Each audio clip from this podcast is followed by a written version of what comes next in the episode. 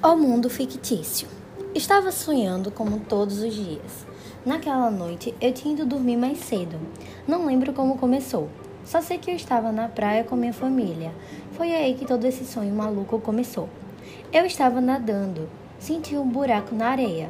Logo me afastei, mas acabei voltando para lá sem perceber. Caí dentro desse buraco. No começo foi uma sensação horrível de afogamento, mas depois foi incrível. Lá embaixo tinha todo tipo de seres e coisas que você imaginasse. Tinham sereias, unicórnios, ETs, monstros. Era realmente como um sonho. Tinham coisas super legais, mas também tinham criaturas nunca vistas nem imaginadas. Elas eram malvadas. Tentei acordar e fugir de todo aquele pesadelo, mas eu realmente não conseguia acordar. Era um lugar dividido em duas partes, a colorida e a em preto e branco.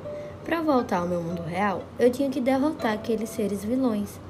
Eles eram gigantes, tinham diversos tipos de poderes, e eu me perguntei: como eu irei derrotar isso? Então me passaram a informação de que eu poderia comprar poderes em uma loja em troca de informações sobre a Terra. Então eu disse algumas coisas e ganhei vários poderes. Consegui derrotar o vilão no duelo e finalmente acordei desse pesadelo maluco. Agora tudo isso continua em minhas memórias.